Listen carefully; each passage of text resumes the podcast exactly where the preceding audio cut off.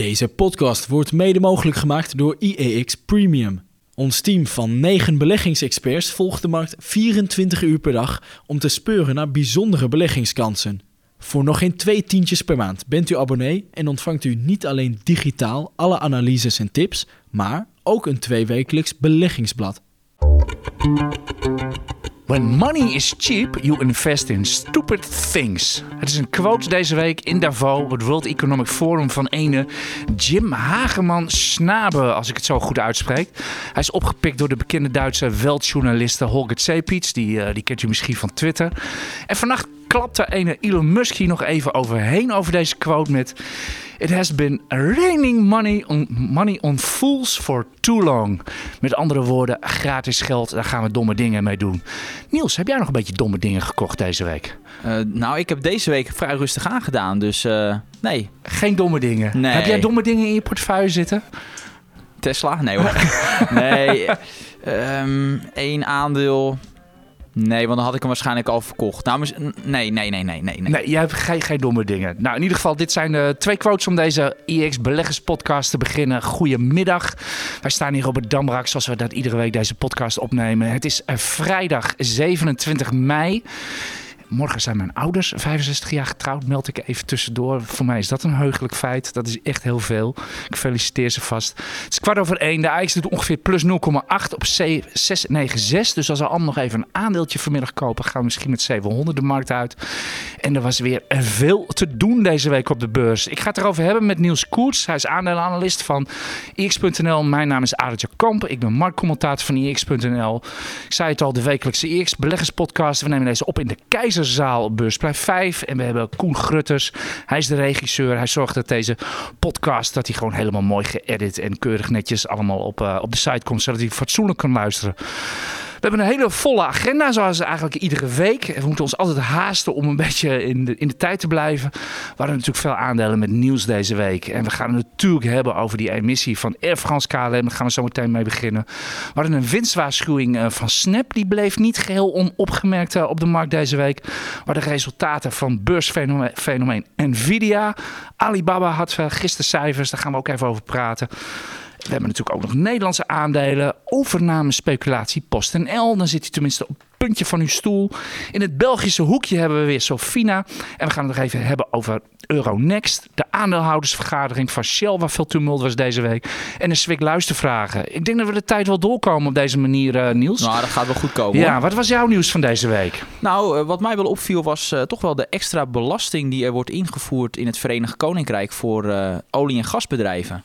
Want uh, het Verenigd Koninkrijk staat bekend als toch wel een, uh, ja, een, een ja, ik, ik, wil het niet zien als een belastingparadijs, maar toch wel een, een, een, land dat goed is voor bedrijven. Dat is een van de redenen ook waarom um, Shell naar het Verenigd Koninkrijk is verhuisd. Maar ja, nu, nu die bedrijven zoveel winst maken, heeft een ene meneer Boris Johnson gezegd van nou, deze bedrijven verdienen zoveel, laat ze maar 25% extra belasting betalen. Heeft dat, uh, heeft dat veel impact voor Shell? En Unilever natuurlijk ook? Nee, nou voor Relax is natuurlijk ook nee, een maar met name gaat het om, om Shell. Uh, voor Shell valt het wel mee, omdat maar 3% van hun winst in het Verenigd Koninkrijk wordt behaald. Dus dat, wordt dan, dat stukje wordt dan extra belast. Dus we zien daardoor ook niet de koers van Shell daarop uh, hard dalen. Ja, besef me ineens dat ik een domme vraag stel, want je had het al over olie en gas. Ja, maar maakt niet uit. Oké. Okay. Ten slotte bijna weekend, hè? Ja, ik, ik had een vraag vandaag op, op Twitter. Gaan jullie ook uh, wat zeggen over college tour? Er was afgelopen zondag was mevrouw Lagarde daar uh, te gast, de, uh, de ECB-president. Heb jij, dan, heb jij dat gezien? Ik heb het van begin tot eind gezien, maar zij heeft uh, niet hele veel bijzondere dingen gezegd. Dus, uh, nee, de, nee. nee, nee, er, zat, er zat, zat geen nieuws in. Dat had mevrouw Lagarde wel de volgende dag. Op het ECB-blog uh, schreef ze zelf van... we gaan inderdaad in juli de rente verhogen... en we gaan die steunprogramma's afbouwen. Ja, het stond er niet met zoveel woorden hoor, maar u weet een beetje hoe het werkt. Ik vat me even kort samen. Dus het echte nieuws was, was een dag later. Maar ik denk niet dat College Tour zich daarvoor hoeft te schamen of wat dan ook. Ik denk dat het heel knap is dat ze haar in de de uitzendingen heeft. Maar dat soort monetaire figuren die gaan niet dat soort dingen gebruiken om boodschappen te. Uh, Nee, maar dat komt, dat komt ook omdat dat uh, college toe, want ik heb er ooit zelf eens een keer gezeten in het publiek, dat wordt eerder opgenomen een week. Oké, dus oh, dat, oh, dat was niet eens live. Nee, oh, dus, dan, is, dan, dus dan, dan is het hand, dan kan je ook niet dat soort dingen zeggen, omdat dat natuurlijk marktgevoelig is. En dan wil je niet dat dat een week later pas naar buiten komt. Ja, nee, ze gaan geen marktgevoelig nieuws in een studentenprogramma verkondigen. Als ze, als ze bij de ECB iets te vertellen hebben, dan doen ze dat via de eigen een persconferenties of anders gaat het wel via Financial Times. Uh, dat is wel het aangewezen medium voor de ECB, eh, voor ECB-bobo's in ieder geval. Verder moeten we daar verder nog iets over zeggen. Over trouwens de, de, ECB en de, en de rente. Klaas Knot was deze week uh, zelfs uh, een kwartier lang op CNBC. Werd hij uh, live geïnterviewd. 50 basispunten stonden er vol in beeld. Wordt het een kwartje of twee kwartjes in juli, Niels? nou, zoals, hoe, zoals ik het nu zie, vermoed ik dat ze twee kwartjes gaan doen. En misschien ook wel die vergadering daarop ook weer met twee kwartjes. Wacht even, over twee kwartjes, dat betekent dat we naar nul gaan. Ja. Hè? Want we komen van min 50 uh, natuurlijk, dus dan staan we op nul. Waar baseer je dat op, dat het twee nou, kwartjes wordt? Want mevrouw, uh, mevrouw Lagarde repte daar niet over. Nee, maar ik denk wel als je ook een beetje luistert naar de woorden van Klaas Knot, die, die ja, uh, masseerde de markt daar wel op, op voor, dat dat wel eens kon gaan gebeuren. En zeker omdat wat we zien dat ook de, ja, de inflatie natuurlijk nog steeds hard oploopt in Europa. En dat waarschijnlijk ook dat je ziet dat die kerninflatie ook omhoog gaat. Dus ik denk dat ze, dat, uh, dat ze daardoor die maatregelen willen nemen. Maar goed, ze zijn ook nog steeds blijf, feit blijft dat ze veel te laat zijn. En dat uh, ja, al verhoog je met uh, twee kwartjes, ja, dat is nog steeds nul. Dus het stelt nog weinig voor. Uiteindelijk schiet schiet er niet zoveel mee op. Er waren deze week ook uh, vetnotulen van het laatste rentebesluit. Andere kant oceaan. En uh, ja, eens te meer werd, bleek daar eigenlijk uit van... Uh, vet gaat gewoon inflatie bestrijden bij all means necessary. En als dat de economie gaat raken, als dat de beurs gaat raken... als dat de werk, zelfs de werkgelegenheid wat gaat raken... het is natuurlijk een overspannen arbeidsmarkt in de VS. Het zij zo. Dat, nou ja, ik denk dat met name in, in, in de Verenigde Staten... dat het juist goed is als daar wat meer werkloosheid is. Omdat op dit moment de werkloosheid dusdanig laag is dat je allerlei problemen krijgt. Ja, ja, ja dat, uh, dat, is, uh, dat, is, dat is klip en klaar. Die, dat is eigenlijk wel heel vreemd. En zo is eigenlijk iedere crisis wel weer anders. Want we verwijzen vaak naar de stagflatiejaren 70. Toen hadden we juist hele hoge werkloosheid. Dus wat dat betreft is het, uh, is het iedere keer toch weer, weer net, even, net even anders. Wat hadden we nog meer op de, op de, op de brede markt? waren niet zoveel cijfers, et cetera. Wat dat betreft was, was het eigenlijk nou, wel rustig Op Damrak viel het wel mee. Ik denk ook op zich per saldo de uitslagen vallen ook wel mee. Wat me wel opviel, de bitcoin, die zakte gisteren eventjes tot onder het niveau van december 2020. Dus je ziet daar wel een behoorlijke downtrend. Het was een, ik geloof een belangrijk weerstandniveau. Daar waren ze door, was de grootste digitale munt ter wereld onder doorgegaan. Dus uh, ja, ik zie daar wel een behoorlijke verzwakking optreden. Ja, dat gaat, dat, ja, zoals gisteren was er echt een risicorally in, uh, in, op, op Wall Street. De Nasdaq 100 plus uh, eh, 3,5 zelfs. Het is echt de risicovolle assets die zo verschrikkelijk zijn afgestraft. Hè. Domme geld al waar we mee begonnen, deze uitzending. Die gingen keihard omhoog. Maar de laatste maand zo ongeveer bewogen de Nasdaq en Bitcoin bewogen aan een touwtje. Die gingen met, met elkaar omhoog, omlaag. En gisteren bleef Bitcoin achter. En vandaag is er ook uh, Ethereum ligt heel slecht. En dat wordt uh, volgens Bloomberg heeft dat te maken met dat dat niet zo milieuvriendelijk schijnt te kunnen als ze gedacht hadden met, nou, weet ik veel allemaal. En hoe het allemaal zit daar in die markt. Wij zijn niet de specialisten wat dat betreft. Ik zit zelf wel heel erg, of nauwlettend de market cap, de marktkapitalisatie van Tether in de gaten te houden. Dat is de belangrijkste stablecoin. Wordt wel de centrale bank van de, van de cryptomarkt uh, genoemd. Daar is deze week geen outflow meer uit, geweest. Maar het kapitaal van die Tether is wel teruggelopen van 82 naar 72 miljard. Ja. Een beetje, Niels, ik, bij, mij gaat er dan een beetje, dan ga ik zo, ja, hoe moet ik dat nou zeggen? Dan krijg ik zo'n gevoel van, zo van, hé, hey, gaat de markt daar eens in prikken of wat dan ook? Gaan die daar eens wat... Uh... Zou wel eens kunnen, ja. ja dat, is heel lastig te voorspellen, hoor. Ja, hè, dat er toch ergens desk zitten zo van die eens wat willen uitproberen. En uh, ik weet niet, ik vind, vind het tricky uh, hoe, dat, uh, hoe dat allemaal in elkaar zit. En ja, als je vraagtekens hebt bij een stablecoin, ja, dan moet ik... Ik zou, ik zou die stablecoin in ieder geval niet in mijn bezit willen hebben. Nee, ik, wat dat betreft ook niet. maar goed, dat is, dat is ieder zijn voorkeur. En nogmaals, wij zijn, wij zijn niet echt crypto-adepten wat dat betreft. Zullen we gauw naar de aandelen gaan? Uh, Absoluut. Want ik heb, wou jij nog wat opmerken, brede markt? Of? Ik denk dat we het belangrijkste wel uh, behandeld ja, hebben. Of, of, moeten we het nog over, over het sentiment hebben? Dat, uh, ik, ik moet eerlijk zeggen, ik vind het sentiment nog zo goed op de, op de brede markt. Hey, er, is natuurlijk, er is natuurlijk formeel sprake van een bear market. En dan denk ik bij mezelf van, nou, er komen alle, alle, alle bekende goeroes weer. De doemgoeroes, Jim Rogers, Nouriel Rubini, meneer Edwards, hoe ze allemaal heten. Die worden dan weer uit het vet gehaald. En die mogen dan weer rampzalige koersdoelen gaan roepen. En dat het allemaal niks is. En dat we gaan krachen. En Ja. die mis ik nog. Ja, maar kijk, aan de andere kant, dit jaar de AX staat 13% lager. Ja, dat, dat valt, eh, vorig jaar was, was de AX meer dan 30% Ja, dat, dat gestegen. valt wel mee, maar zodra het berries wordt, worden dat soort Ja, mensen altijd weer vaak uit, wel, maar- altijd weer tevoorschijn getoverd. Ja, ik vind het dan nog wel te vroeg voor. Maar ja, we, ja, we staan lager, maar het is ook niet extreem. Nee, dat, dat is waar. En als je ook naar de, naar de enquêtes kijkt, et cetera, er, er zijn bijna geen stieren meer te vinden. Dat is juist Maar- positief. Ja, maar, als, maar op Twitter en onder onze stukjes op IEX eh, is iedereen van... Heeft de bodem, is, de, is de bodem al geweest? Kunnen we de dip kopen? Iedereen denkt nog steeds aan kopen. Ja, ja, apart is dat eigenlijk. Ja, dat, ja, dat, rijmt niet met elkaar. Nee, dat, daarom. En dat is, dat is een beetje wat ik bedoel. Ik, ik, ik, kan ik, ik, ik mis capitulatie. Ik bedoel, als je, als je wel afvraagt of de bodem al geweest is, wat dan ook. Ja, ik, ik zie geen capitulatie. Het beruchte, zoals dat op de vloer heet, het, het echte uitkotsen van de markt. Hè? Dat iedereen het opgeeft en verkoopt, eh mur, murgebeukt is, et, et cetera. Ik heb, ik heb het nog niet gezien. En Nee, want maar dat- meestal is wel zo dat echt een beermarket eindigt met nog even zo'n spike naar beneden. Eh, dat, hebben we zowel ja, ook in de- de, de corona in de Ja. coronapandemie hebben we dat gezien. Maar ook bij eh, eh, 2008, 2009. Toen nog even op het laatst nog even die spike naar beneden. Dat heb ik nu niet gezien. Dus eh, ja, misschien moet het nog komen. Maar eerlijk gezegd, ja, ik heb mijn gevoel zeg, maar goed, dat zegt dus helemaal niets. dat we wel eens eh, dat, dat er een bepaalde draai gaande is. We hebben slechte cijfers van eh, Snap gehad. Nou, daar gaan we het zo misschien over hebben. Daar ging de markt even op omlaag. Eh, de sociale mediabedrijven gingen mee omlaag. Maar nu, is- nu is het toch wel weer redelijk hersteld. Dus, ehm, dus ik zie daar wel een bepaald eh, kentering als het gaat om het sentiment.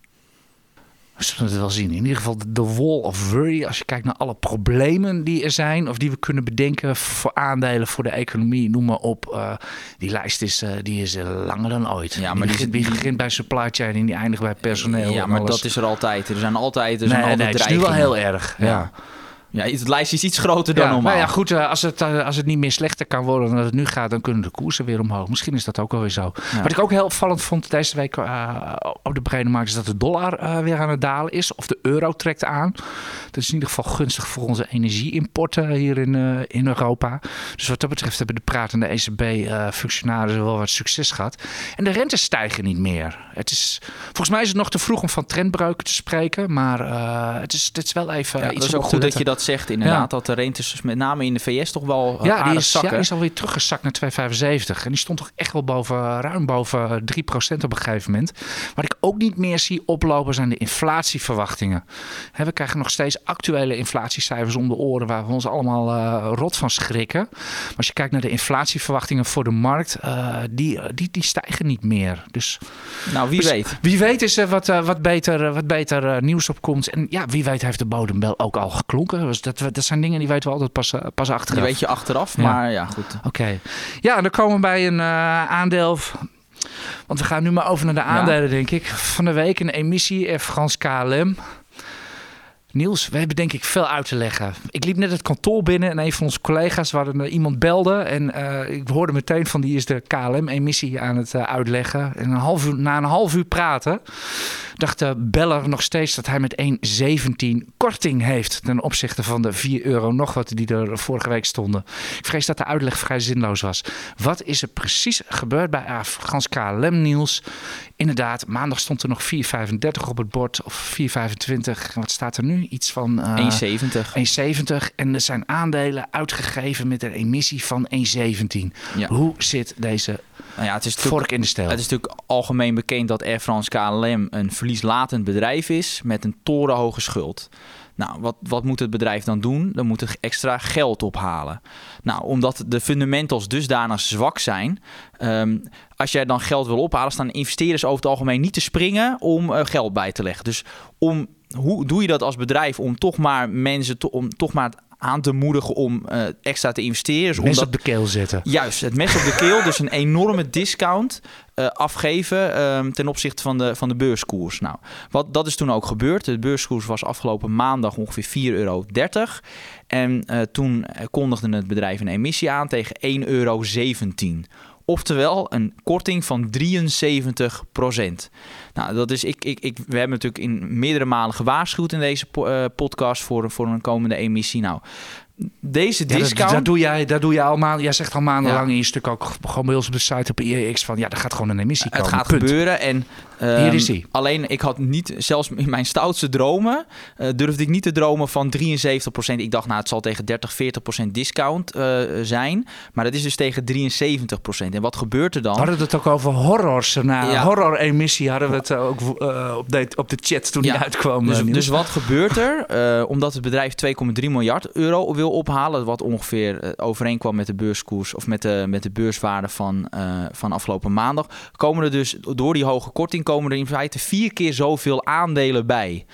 Nou, dus, dus dat is natuurlijk een, een verwatering van, van, van extreme omvang. Want in de toekomst, stel dat het bedrijf ooit winst gaat maken, dan moet je, moet je die winst met vier keer zoveel aandeelhouders eh, verdelen.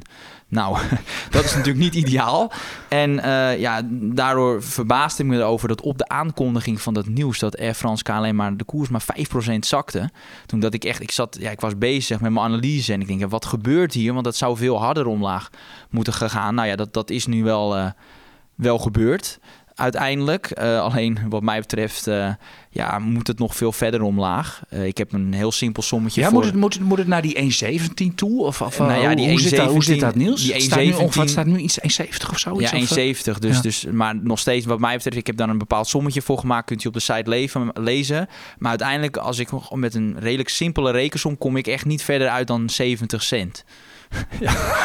Voor- dat, is, dat is jouw becijfering van de waarde van Air France. Ja, 70 cent per aandeel. Dat is is, penny stock. dat is realistisch. En dan eigenlijk ben ik dan nog coulant.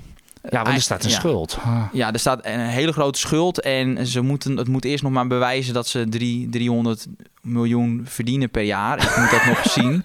Ze zijn het is er jammer toen- dat u Niels nu niet kunt Nee, zien kijken. want Die kijkt heel vies en dit is zuinig echt nu. een- de allerslechtste belegging die je maar kan bedenken. En eh, ja, er zijn vast mensen die, die nog met die claims in handen eh, zitten. Ja, ja, ik zou toch echt overwegen. Goed, je, moet daar, je gaat daar uiteraard zelf over. Maar om niet nog meer geld in deze praktisch, ja, technisch failliete onderneming eh, te stoppen. Eh, ja, maar dan ben je nu wel sterk verwaterd. eh. Ja, maar goed, je kan die claims natuurlijk verkopen tegen Ja. nu 1,50 of zo. Dus dan, dan krijg je nog wel wat geld. Raad jij dat aan? Nou ja, goed, mensen moeten natuurlijk zelf bepalen wat ze doen. Maar dat, dat zou, als stel, ja, goed, ik heb nooit die aandelen gehad. Maar stel dat ik ze had gehad, dan zou ik dat zelf wel doen. Oké. Omdat ja, je, het, is, het is gewoon, het, het wordt van kwaad tot erger. Want ze halen nu 2 miljard op. Maar het is niet gezegd dat, stel dat het misschien ietsje beter gaat, dat ze dan denken van nou, we gaan het nog een keer proberen. eh, om nog een keer geld eraan uit te halen. En wat het voor de Nederlandse overheid nog erger maakt is... Ik geloof niet dat Nederland heel graag mee wilde doen. Maar omdat, eh, omdat die eh, verwatering zo groot is... want er komen dus 300% meer aandelen bij. Hè, dus keer 4. Ja, stel dat Nederland niet mee zou doen... dan zou dat procent, het 9% belang wat wij nu hebben... zou dan nog maar iets meer dan 2% zijn. Ja, dat is dan ja, dan verwatering praat je zo... echt niet mee hoor. Nee, Ja. dus, dus, Oh. dus dan word je gedwongen eh, om mee te doen. En ja, in feite word je gewoon als Nederlandse staat echt in het pak genaaid. Want dat geld wordt gebruikt, niet zozeer, hè, die, dat geld wordt, wordt opgehaald. Dat zal niet leiden tot maar 1 euro extra omzet voor Air France KLM. Nee, dat geld wordt juist gebruikt om de Franse schuld af te lossen. Ja, maar dat is natuurlijk niet de bedoeling. Ik bedoel, dat is natuurlijk niet de reden waarom Nederland daar geld in wil stoppen. Dus ja, ik, ik heb er geen woorden voor. Het is dramatische wijze als het gaat om, om besteding van belastinggeld. Ja, ik, ik heb er echt geen woorden voor. Echt niet. Nee, in ieder geval, eh, ja, we, we zeggen het hier, hier bij X al jaren eigenlijk van. eh, over Air France is KLM is iedereen het op de beurs heen. Dat is geen belegging. Hebt u niks te zoeken. En, eh, Maar toch zijn er ja. mensen die er nog steeds in Ja, willen beleggen. ook. Nou ja, net, die- net, die, net Ja. die beller ook. Ja, dat moet je dan gewoon zelf weten. Ja, als jij daar toch een kans denkt. Is, ik, ik weet ook niet wat de gedachtegang daar is. Maar nee. ja, die meneer dacht na een half uur praten nog steeds dat hij korting heeft. Op Ja, echt, het, het 1,17. meest Dus ja. logische scenario, ook Ja, op korte is- termijn. Ja, ik, denk- ik, hij heeft, heeft, heeft die, die rare koersbewegingen die zijn. Heeft dat ook misschien te maken met dat uh, emissies zijn heel populair onder professionals, omdat er heel veel particulieren een emissie niet begrijpen en uh, daar moeite mee hebben. Ik ben er zelf ook uh, geen specialist in. Ik ben blij dat Niels hier dit woord doet. En dus is er altijd geld aan te verdienen van mensen die niet precies weten wat ze, wat ze moeten deze, doen. Deze emissie van Air France KLM is echt een feestje voor handelaren. Daar gaan een aantal, er zijn een aantal mensen heel veel rijker door geworden, ook omdat er, ja, het is misschien wat ingewikkeld, maar um, op, op een gegeven moment kon je dus een soort van arbitreren, dus door aandelen te kopen en dan de claims, uh, wat is het? De claims, of nee, de claims te verkopen en aandelen te kopen. Of, of andersom in ieder geval. ja, ik weet het zelf niet eens meer. Maar in ieder geval, je kon op een hele simpele manier geld verdienen. En dat zullen die, uh, die handelaren uh, gedaan hebben. Uh, omdat ja, je kan heel re relatief eenvoudig de waarde van zo'n claim berekenen. En dan kun je kijken van wat is nu op wat noteert het aandeel en wat noteert die claim. En dan kun je natuurlijk een bepaalde ja, geld mee verdienen. Dus uh, ja, dat hebben handelaren gedaan. Omdat als iedereen die claims dumpt, ja, dan zijn, staan die claims er te laag in in verhouding tot het aandeel. Dus dan kan je bijvoorbeeld het aandeel verkopen en die claims kopen op de markt. En zo kun je geld verdienen. Oké, okay, hey Niels, uh, ja, voor mensen die er misschien nu zijn ingetuind, zeg maar, die hè, die emissie voor de kiezer kregen en niet precies weten hoe ze daarmee om moeten gaan. Zijn er nog meer Nederlandse fondsen waar misschien een emissie dreigt, dat mensen zich daarin kunnen gaan verdiepen alvast? Nou, echt een grootschalige claim-emissie zie ik niet gebeuren gebeuren. Ik denk, uh, er zijn wel bedrijven, dat hebben we deze week ook met acties gezien. Dat is zo'n hout, klein hout, kleine houtveredelaar. Die halen dan uh, een, uh, 7% van het aandelenkapitaal komt er dan bij. maar dat, dat zetten ze dan ja, vaak weg. Ja. Dat, dat zetten ze dan weg bij de professionals. Want dat is voor, ehm, voor zo'n bedrijf ook extra aantrekkelijk. Want als je dat als alleen maar part, professionals mee mogen doen, hoef je ook niet met een heel uitgebreid informatiedocument te komen met allerlei waarschuwingen. Want stel dat, dat je een echte claimemissie doet, dan moet je veel meer informatie geven. Omdat ja, volgens de, de wetgever heeft particuliere beleggers gewoon net eventjes extra beschermd. Dus, uh, dus voor bedrijven is het gewoon gemakkelijker om dat weg te zetten bij, uh, bij professionals. En als wij mee mogen doen, dan hebben ze het geld heel hard nodig. ja. Dus uh, dat is dus bij Air France KLM het ja, geval. Geen, woord, aan, geen woord, dus, geen woord dus aan toe te voegen. Een mooi ander voorbeeld, bijvoorbeeld Basic Fit. We, vermoed ik ook dat ze misschien met iets gaan komen. Ja, de naam BAM valt ook nog wel eens. Ja, de, maar goed, de beurskoers van Basic Fit is dan wel wat gezakt. Dus nou goed, misschien, maar dat wordt dan waarschijnlijk bij professionals weggezet. En dan, dan daalt de koers. Het is vaak een beperkte emissie van maximaal 10% van het totaal uitstaande aandelen.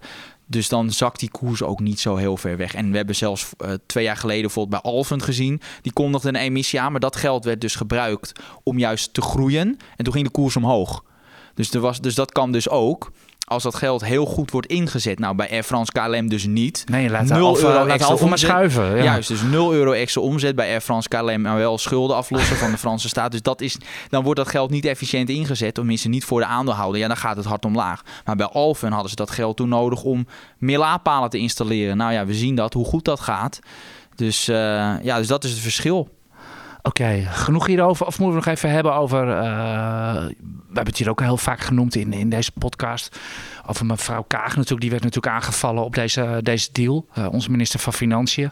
Was natuurlijk ook uh, deze week ineens in de. Zoals we dat op de beurs noemen. Gewone media. Van de hoge rentes heeft een miljardenstrop voor, voor de overheid. Ja, de, de, onze Nederlandse tienjaarsrente bijvoorbeeld. Die stond echt op 1 januari nog op 0. Min 0,02. En die staat nu op 1,20. Is wel weer iets, ietsje gezakt. Dus dat betekent gewoon dat de staat gewoon weer moet betalen voor leningen. Ja. En dus is er is dus een miljarden tegenvallen.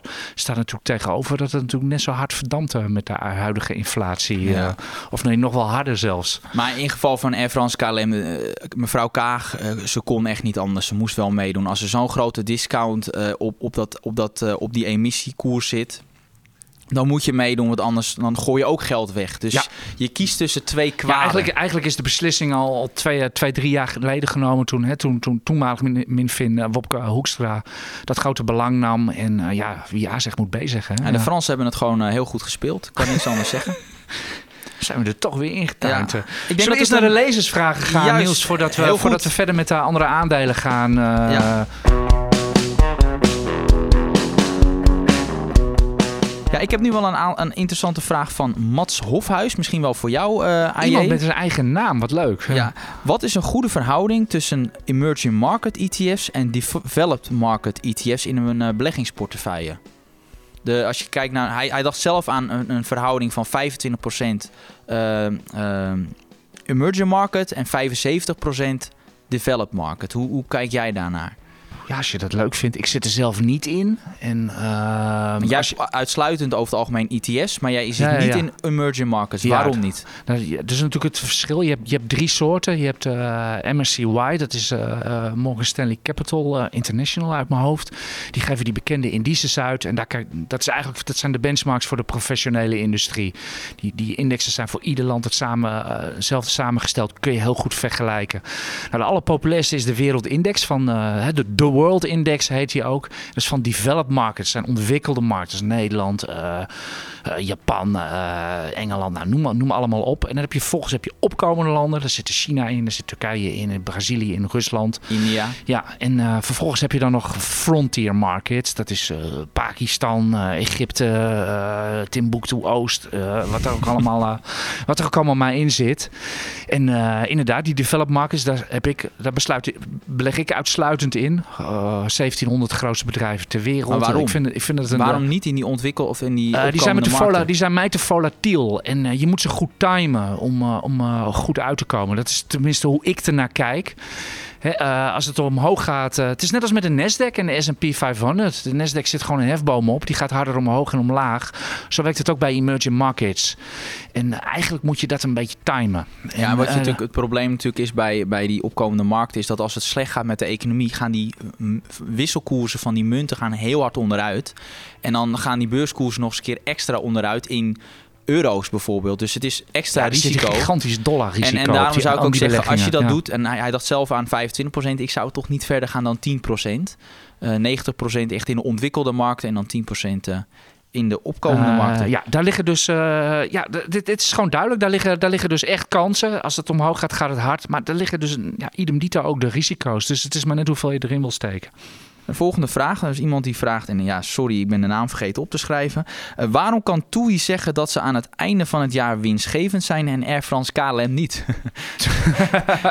Om daar heel simpel, eh, To- TUI is natuurlijk een grote reisorganisatie en Air France KLM is natuurlijk de, nou ja, de airliner.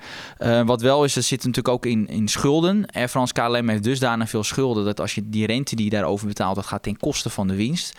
En ehm, verhoudingsgewijs zit dat, eh, ziet die balans er van TUI beter uit. Dus dat is een Dat kan je belangrijk ieder verschil. bedrijf zeggen als je vergelijkt met Air France Klopt, KLM. klopt. Maar ja, dat ziet er alhoewel TUI, wat ze wel beide gelijk hebben, zijn flinterdunne marges. Dus dat is echt wat je niet wil. Die winstmarges zijn heel laag.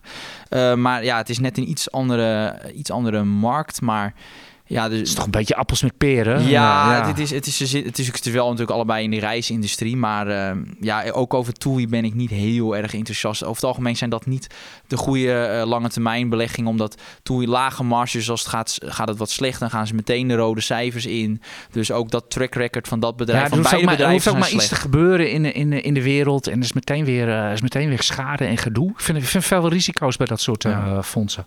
Nu een vraag van Don ten Apel. En die vraagt, waarom staat een goed bedrijf zoals Intel zo, Intel zo laag gewaardeerd? Nou, het is eigenlijk vrij simpel. Intel die loopt eh, technologisch achter ten opzichte van bijvoorbeeld eh, TSMC. En daardoor kunnen ze die snelste chips, die kunnen ze zelf niet maken. En waar zit de groei in, in de chipindustrie? Dat zit hem in ho- absolute topsegment.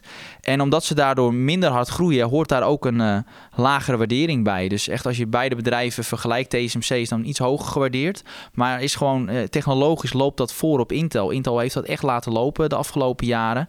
En dat maakt ook dat wij als eh, beleggersdesk in, meer interesse hebben in TSMC. Eh, maar voor de echt een concrete, duidelijke analyse, dan kan, kan je gewoon naar de, de site. Naar het, Ja, eh, ja, kijk anders nog even in mijn timeline. Ik heb maandag heb ik alle onderliggende data gegeven van de SOX. Dat is de Philadelphia Semiconductor Index. Dat is een internationale chipindex. Daar zitten onder meer TSMC in, ASML zit erin, NXP, Nvidia, Intel.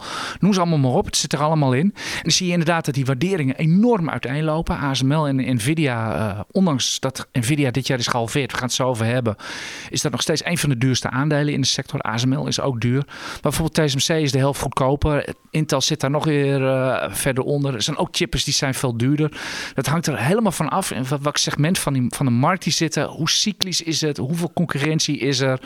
Uh, ja, dus die waarderingen die, vers die verschillen heel erg. En dan denk je op het eerste gezicht TSMC 15 keer de winst. Dat is een, uh, dat is een koopje voor zo'n prachtig bedrijf. Maar het, ook daar zitten weer addertjes onder het gras. Die gaat trouwens wel de prijzen verhogen, TSMC. Ja, ja. Doen ze goed. Tot slot een vraag van Jeffrey. die kreeg ik binnen via Twitter. Hoi Niels, wat vind je van Partner Group Holdings. Nou, dat was ook een, het is een Zwitsers bedrijf, maar ik had er echt nog nooit van, uh, van ik ook niet, dus jij moet het antwoord geven. Ja, dat aandeel is, met, is ruim 30% gezakt. En ik denk dat dat de reden is waarom deze lezer graag wil weten... is dit misschien een koopmoment? Nou, ik had even snel zitten kijken. Uh, ze beleggen onder andere voor uh, vermogensbeheerder voor pensioenfondsen en verzekeraars. maar ja, wat, wat heel positief is, is dat het fondsvermogen structureel oploopt van dit bedrijf. Zelfs in de wat mindere goede beursjaren. Alleen het probleem is, is dat dit bedrijf wel echt geprijsd is voor perfectie. Dat zie je vaker bij bedrijven die al jaren goed presteren. Dat analisten dat, dat lijntje zomaar doortrekken naar de, naar de toekomst. En, en, ondanks deze, ondanks deze uh, koersdaling betaal je nog steeds 24 keer de winst voor dit bedrijf. En dat vind ik wel echt eigenlijk wel te veel voor, voor, voor dit bedrijf. En uh, eh, 3,3% dividend is natuurlijk wel, A, is wel redelijk. Maar nee, het is nog geen, wat mij betreft geen uh, schreeuwende koop. Al is, heb ik natuurlijk, ik heb er natuurlijk uh, niet heel lang naar gekeken. Maar ik zou dit misschien leuk voor op je watchlist, maar nu nog even, even niet. Hey, maar Niels, gaan we, hier nou, gaan we hier nou iedere week gaan we allemaal lukraken aandelen waar mensen nou, naar komen meestal, meestal negeren we hoe dit soort... Hoe heet het nou, zeg je?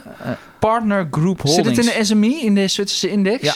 Oh, zit er wel is, Het is een groot bedrijf oh, wel. Oh, sorry, maar, dan sta ik uh, hier Het is een groot bedrijf, maar uh, meestal negeren we bedrijven die we niet kennen. Die vragen erover, maar ik denk ja, af en toe is het wel leuk om ja, af en toe eens een bedrijf te behandelen. beurs is goud. Ja. Enorme index natuurlijk met grootmachten Nestlé, Novartis en Roche.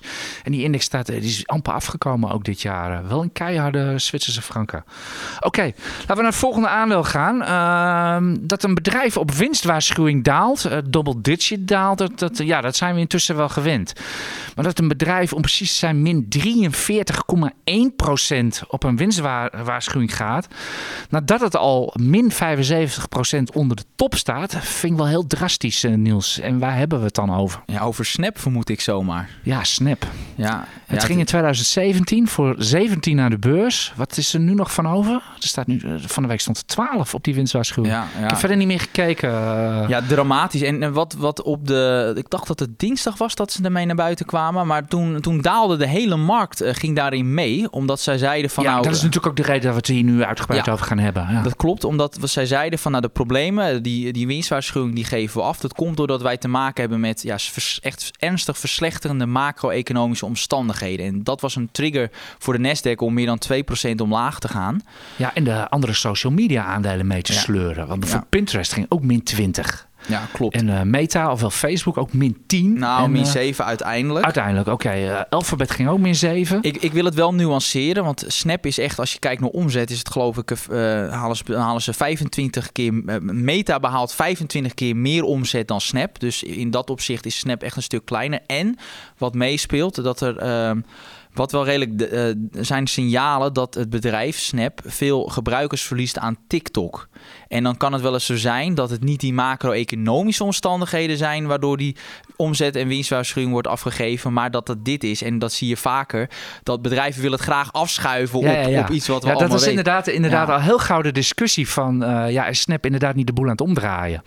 Van, eh, ja, ze geven in- inderdaad de, de macro-economie de schuld. Hè. En dat is ook logisch dat er natuurlijk meer bedrijven dan gaan, eh, gaan zakken. Of dat het inderdaad gewoon echt bij Snap zelf zit. Want eigenlijk is de, is de hamvraag bij Snap een beetje...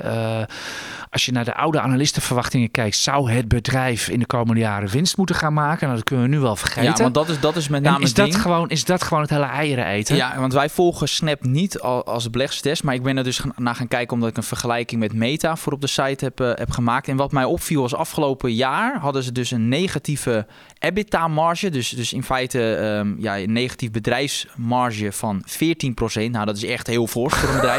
Maar er was juist de verwachting dat dat zou omdraaien dit jaar naar een positieve marge van 12%. Dus een enorme omslag. Nou, nu dat natuurlijk niet gaat gebeuren, zie je dus dat, die, ja, dat, dat er een soort van, ja, een, oh, ja gewoon een enorm, met een enorme koersdaling als gevolg. Dus ze gaan gewoon die verwachtingen niet waarmaken. Maar ook de verschillen met de meta zijn echt gigantisch. Want ja, dat is een non-vergelijking toch? Het is echt bizar. Want ik bedoel, meta verdient bakken met geld. Ja, en, vergeet en Snap verdient gewoon niks. Die, die marge van, van, uh, van Snap, wat ik net zei, min 14% afgelopen jaar. En bij Meta plus 50%. Dus die, waar Meta een positieve marge behaalt van 50%. Dus 50% van de omzet is in feite het bedrijfsresultaat. En daarna gaan natuurlijk nog wel uh, belastingen en zo af. Maar en bij Meta is dat dus een negatief, een groot negatief cijfer. Ja, dat, dat geeft wel aan het verschil in verdienmodel. Dus ik denk dat het wel duidelijk is waar mijn voorkeur ligt. Ja, nou, de aandeel werd natuurlijk ook uh, uitgekotst. We hebben natuurlijk aan het begin van de uitzending dat, dat woord al gebruikt. Moet u het dan kopen? Uh, ik zou daar zeer voorzichtig mee zijn. Bij dit soort bedrijven, wacht daarop. Wacht dan eerst dat er een draai is. Wacht maar tot het Ze bedrijf moeten geld gaan verdienen. Dat is, dat is gewoon eigenlijk de boodschap dit jaar. Het is ook niet voor niets dat we deze uitzending met die quotes beginnen van... Uh, het gratis geldfeest is over. Er moet nu gewoon geld verdiend worden. En alles wat geen geld verdient, dat, uh, dat is door het putje dit jaar. Als ja. maar even heel grof, uh, grof samengevat. En Snap is daar een voorbeeld van. En die gaan de komende jaren ook geen geld verdienen. En dus, en dus is de beurs er even klaar mee. Nee, en, en terecht wat mij betreft. Ja. Hey, gelukkig was er uh, afgelopen, ja, gisteren eigenlijk al overdag. En vannacht wordt dat in Hongkong bevestigd. De Chinese aandelen vallen wel mee. Alibaba en Baidu hadden, meevallende cijfers. Ik wil niet zeggen dat ze goed zijn, maar in ieder geval meevallende cijfers. En uh, gingen er allebei plus 15% op. In Hongkong is het, was het vannacht ook feest. Komen die een beetje boven, boven water? Nou, er is nog wel een aardige weg te gaan. Ja, dat is en... verschrikkelijk. Ik kijk naar de grafiek ja. van Alibaba. En, ja, sinds Ant Group niet naar de beurs ging, anderhalf, Ik weet jaar, het nog. anderhalf jaar geleden, hè, met veel tamtam, dat die dochter van Alibaba die naar de beurs ging, dat zou de beursgang van uh, all time zijn. En twee dagen van tevoren blaasden de autoriteiten eraf, want Jack Ma had een wat grote mond gekregen en de rest is history. Uh, van 300 naar 80 dollar ging het, geloof ik. Ja, dus, dus de downtrend is er nog hoor, ook met die plus ja, 15 vandaag. Ja, klopt. En wat natuurlijk wel meespeelt, natuurlijk, de, de, cijfers waren echt beter dan verwacht bij een Alibaba. De winst was, viel 10% hoger uit. Omzet was beter dan verwacht. Die lockdowns helpen natuurlijk wel mee. Um, In dit geval wel, ja. ja uh, en, maar wat wel opviel, uh, het is ook wel weer net op een positieve dag. Soms, het gaat er soms ook wel om op welke dag presenteer ja, je je cijfers. Ja. Als het sentiment heel goed is, dan gaan dit soort aandelen dan extra hard omhoog. Maar als stel dat dit op een hele slechte dag was gepresenteerd, had ik niet uitgesloten dat, die, dat ze gewoon omlaag waren gegaan. Dus, um, dus, dus ja, al, al, met al viel die cijfers mee. Wat wel opviel bij Alibaba, dat ze geen outlook afgaven. Dat doen ze normaal gesproken wel. Maar ze zeggen dat ze het gewoon uh, niet weten. Dat er te veel onzekerheden zijn.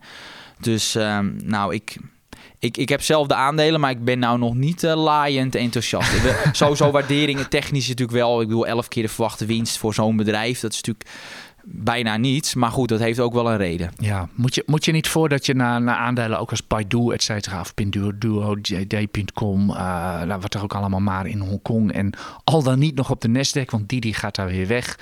Moet je niet eerst afvragen voordat je naar, naar dat soort aandelen gaat kijken, wil ik in China beleggen of niet?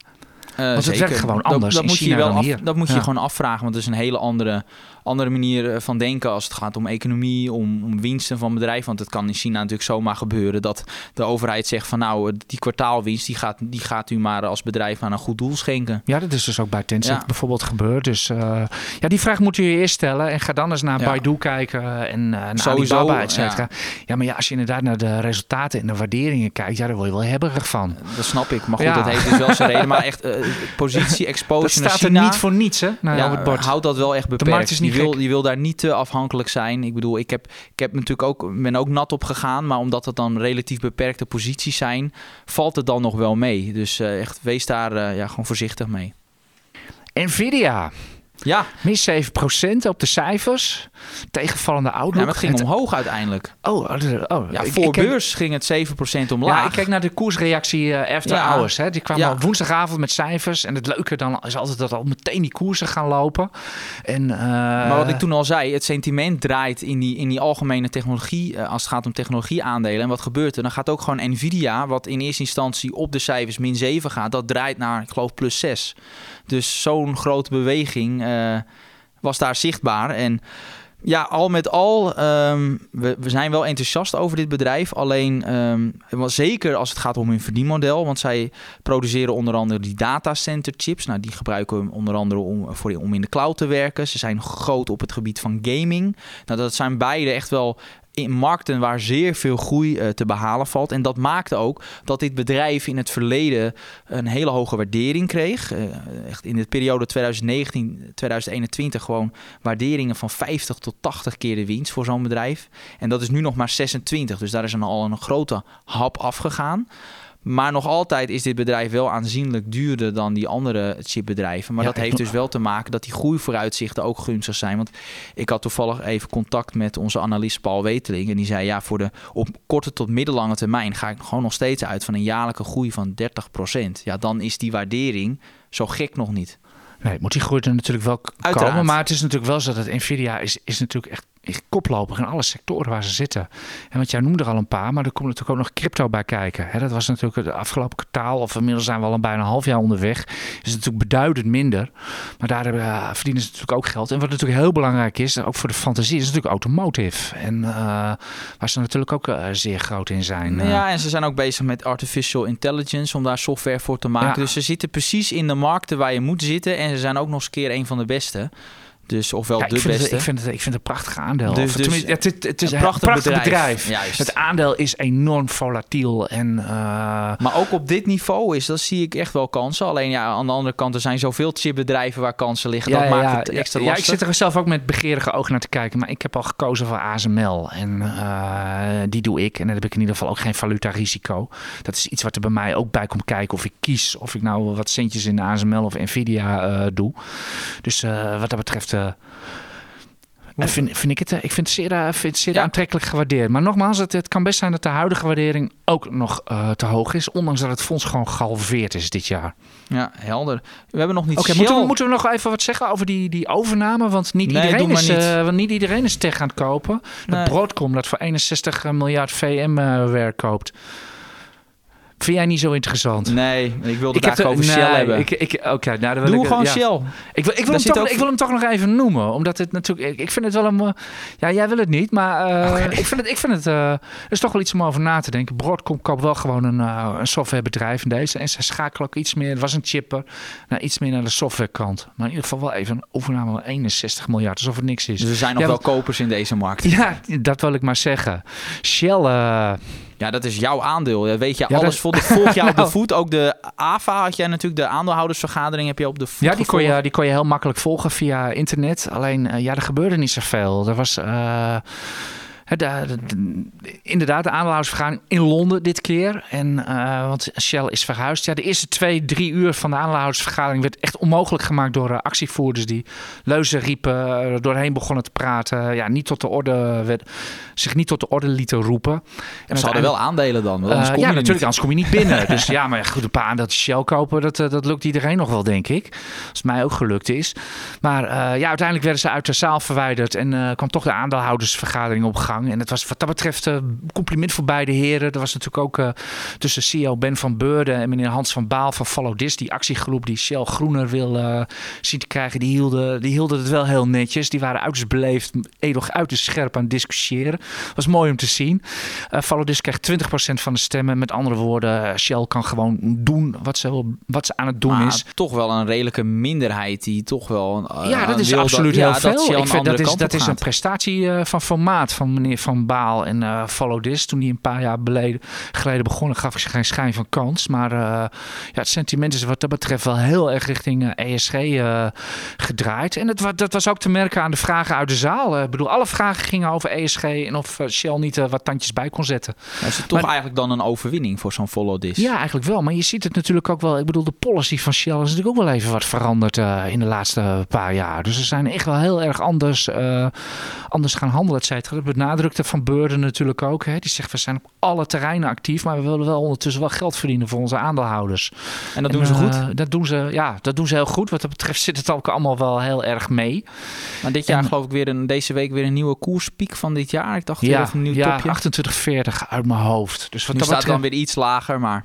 Het sentiment is natuurlijk gewoon heel goed in dit aandeel. Ja, wat dat betreft, uh, ja, energie we hoeven het er verder niet, uh, niet over te hebben. En Shell is mean en lean. En uh, nog altijd, nog altijd niet, niet al te duur. Volgens mij dus wat dat betreft uh, zou je er nog wel in kunnen als je Shell, of als, in ieder geval als je energie en, en duurzaam et cetera een, uh, een punt vindt. Zoals we misschien ook wel die HSBC meneer uh, van van de week. Heb oh, je ja, dat nog voorbij zien komen? Ja, Niels? ik heb er wel iets over gehoord dat hij had iets over negatiefs over ESG gezegd, dat, terwijl hij zelf hoofd ESG is, ja, geloof ik. Dat was, dat was het nieuws maandag. Dat sluit wel leuk aan bij, bij Shell.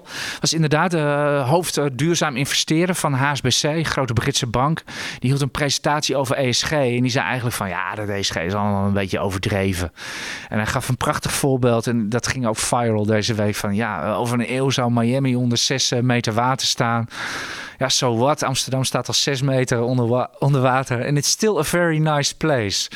Ja, het is wel prachtig onderkoelde Britse humor. Maar ja, hij werd ontslagen. ESG, uh, nee, hij is niet ontslagen. Niet hij ontslagen? Is op, hij is op non-actief gesteld. Nou, dat komt wel ongeveer op hetzelfde nee. neer, hoor. Nee, en het was, was wel leuk. Ik bedoel, uh, Financial Times heeft even zitten polsen in, in, het, uh, in, in de city van hoe dat werd, werd ontvangen. En er zijn toch wel een heel aantal fondsmanagers die het verfrissend vinden dat er zoiets over ESG gezegd wordt. Want er is niet al te veel discussie over ESG. En dat, dat vind ik zelf ook. Het wordt uh, als een soort van heilige graal gepresenteerd. En uh, er moet ook gewoon kritiek op kunnen zijn. Waarom zijn de kosten voor dat soort producten hoger? En wat is precies ESG? Er mag best wel wat kritischer op, op, op, op zijn met z'n allen, denk ik. Niels, jij nog een ding? Helder. Nou ja, ik denk uh, zullen we volgende Sofina nog behandelen? Ik denk dat er nog wel, er nog wel tijd ja, voor is. moet ook aan onze, onze Vlaamse luisteraars ja, denken. toch wel, want ja. we hadden natuurlijk afgelopen... En waar ook nog PostNL. Nou doen we allebei even heel kort, paar zinnen. So Sofina, want we hadden afgelopen week natuurlijk gewaarschuwd van nou, um, er kwam dat uh, natuurlijk naar buiten dat een bekende shorter uh, short wilde gaan uh, in, in Sofina. En die zei van nou dat een van de belangrijkste deelnemingen van Sofina, dat BU's, dat staat niet goed gewaardeerd. Um, nou, en wat je dus ziet is dat daardoor um, daalde het aandeel heel fors. Maar dat, het aandeel noteerde in het verleden tegen een hoge premie. Gaat nu al een discount. En we zeiden al, nou met dit soort berichten zul je zien dat die discount verder oploopt. En dat zie je deze week ook gebeuren. Daar waar de beurs licht oploopt, staat, gaat Sofina weer 10% extra hard omlaag. Maar hou dit aandeel wel in de gaten. Want op het moment dat hier echt een als dit aandeel noteert tegen een discount van zo'n 25 tot 30 procent in opzichte van de netto intrinsieke waarde, dan uh, word ik echt wel, uh, ja, ga ik echt wel met interesse volgen. Dus sluit ik niet uit dat ik dan toch uh, instap. Want dit is echt een fantastisch familiebedrijf. Een geweldig lange termijn track record dat alleen nu eventjes onder vuur ligt. Ieder bedrijf, ieder fonds heeft wel eens een keer een uh, akkefietje. Inderdaad, Sofina is het met Akkermans en van haar de hal van België, hè, om, het zo maar even, ja. om het zo maar even te noemen. Ja, nog iets. morgen zijn mijn ouders 65 jaar getrouwd en morgen zit PostNL één jaar in een neergaande trend. Komt precies van 5 euro intradag af. Dat was overname speculatie, Niels? Ja, er was een ene meneer Kretinski. Die had zijn belang geme gemeld bij de Europese Commissie. In de markt vatte dat De man op... die al 29% heeft ja, die heeft al iets, zoiets. En, Ja. en, des, en desondanks ging in de periode dat hij zijn belang opbouwde... ging de, ging de koers nog omlaag. Dus dat is wel een aardige rode vlag. Uh, maar um, ja, dus dat, zijn... dat was manipulatie volgens het forum. Nee, maar Ja. goed, als dat geeft aan als er een grote koper is... en de koers gaat nog omlaag... Ja, we dat... nodigen je trouwens van harte uit om in de comments te zetten hoe je een koers manipuleert. We zijn heel benieuwd hoe je dat doet. Ja. Nee, Wij maar in ieder geval, het dus het wakkerde de overnamespeculatie aan. En uh, ja, goed, voor de IEX beleggersdesk was dat reden om het advies te verlagen. Of je het nu ook echt moet verkopen, dat, uh, ja, dan moet je even het, aan, het advies lezen. Maar uh, we zijn, het enige tipje wat ik geef, dat we niet laaiend enthousiast zijn over dit bedrijf. Niet laaiend enthousiast over PostNL. Nou. Oké, dankjewel Niels voor je, voor je bijdrage. Dit was de IX Beleggerspodcast van vrijdag 27 mei. Dank voor het luisteren, prettig weekend en volgende week weer heel veel succes op de beurs.